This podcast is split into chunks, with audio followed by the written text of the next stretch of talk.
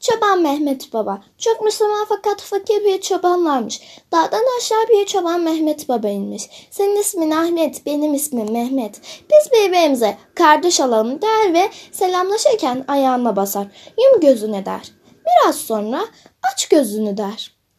Hemen gözünü açar. Kendilerini İstanbul'da padişahın sarayının kapısının önünde bulurlar.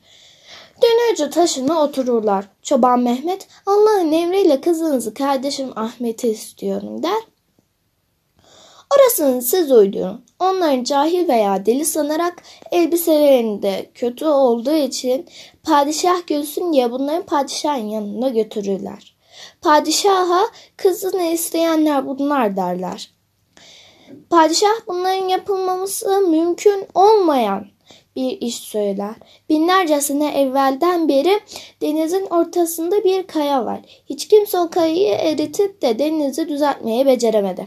Bu kayayı eritseniz olmayacak bir işi yaptığınız için kızımı size veririm.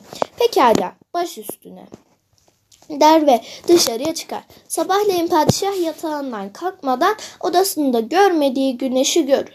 Kaya eritildiği için güneş oraya vurmaktadır. Padişah yataktan kalkar kalkmaz deve deve yükü ile iki çuval madeni lirayı kapıyı kapıya getirir.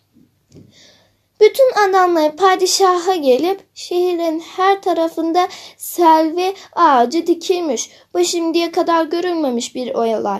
Ne büyük bir adam ki bütün işleri başardı. Reddetmeyelim. Kızını buna versen, verseniz iyi olur derler. Söz birliğiyle nikah yapılır ve düğün kurulur. Çoban Ahmet bir perşembe akşamı güvey olur. Kardeşi Çoban Mehmet de kapıda bekler. Bak Ahmet beni unutma. Namazını kıl, benim dileğimi kabul eden Allah'a dua et der. Ahmet kızı görünce her şeyi unutur. Sonra sabaha karşı kardeşinin kapıda beklediği aklına gelir. Kapıya çıkıp özür dilediği zaman çoban Ahmet kızgın olarak bunun ayağına basar. Ahmet kendisini Aras Nehri'nin yanında bir duvarın önünde bulur. Bütün bunlar için rüya zannederler.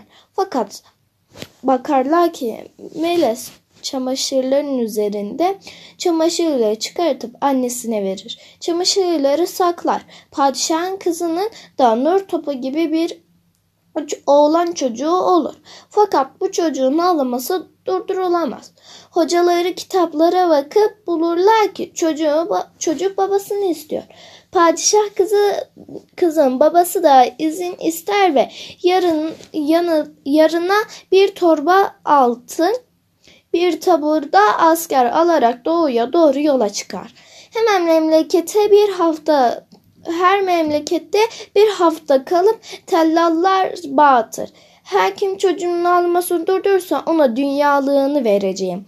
Hiç kimse çocuğun ağlamasını durduramaz. Gelip arasın kenarındaki köprü köyüne çadır kurarlar. Çoban Ahmet bunu duyar fakat hiç kimseye bir şey söylemez. Çamaşırları annesine verir ve padişahın kızına gönderir. Anneciğim bunları sat der. Annesi çadırdan içeriye girdiği zaman çocuğun ağlaması durur. Kimin çocuğun sustuğunu merak ederler. Ve çadırdakileri dışarıya çıkarlar. Çocuk yine ağlamaya başlar. Herkes te, herkesi tek tek içeriye alırlar. Çobanın annesi de içeriye girince çocuk susar. Çocuğu kucağında aldığı zaman hiç uyumayan çocuk uyumaya başlar.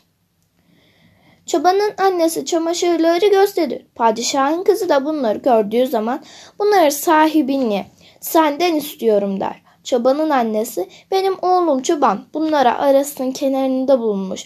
Padişah kızı kabul etmez. De, deyince oğlum buraya oğlunu buraya getir der.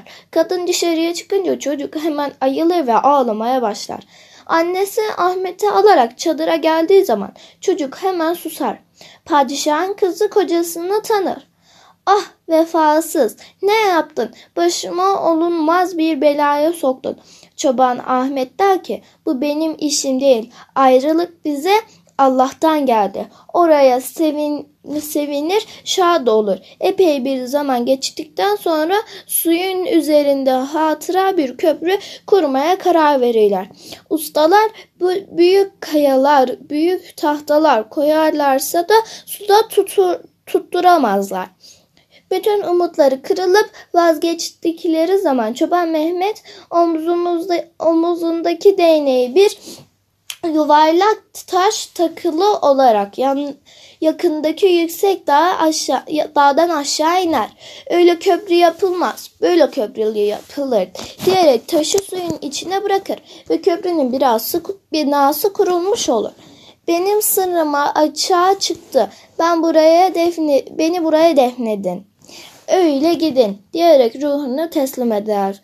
Kabri köprünün baş tarafında yaparlar. Şimdi gidip gelen onun ruhuna Fatiha okuyup geçmektedir. Köprü köyü adı oradan gelmektedir. Onlar memleketine dönerler. Köprünün adı da Çoban Dede Köprüsü olur.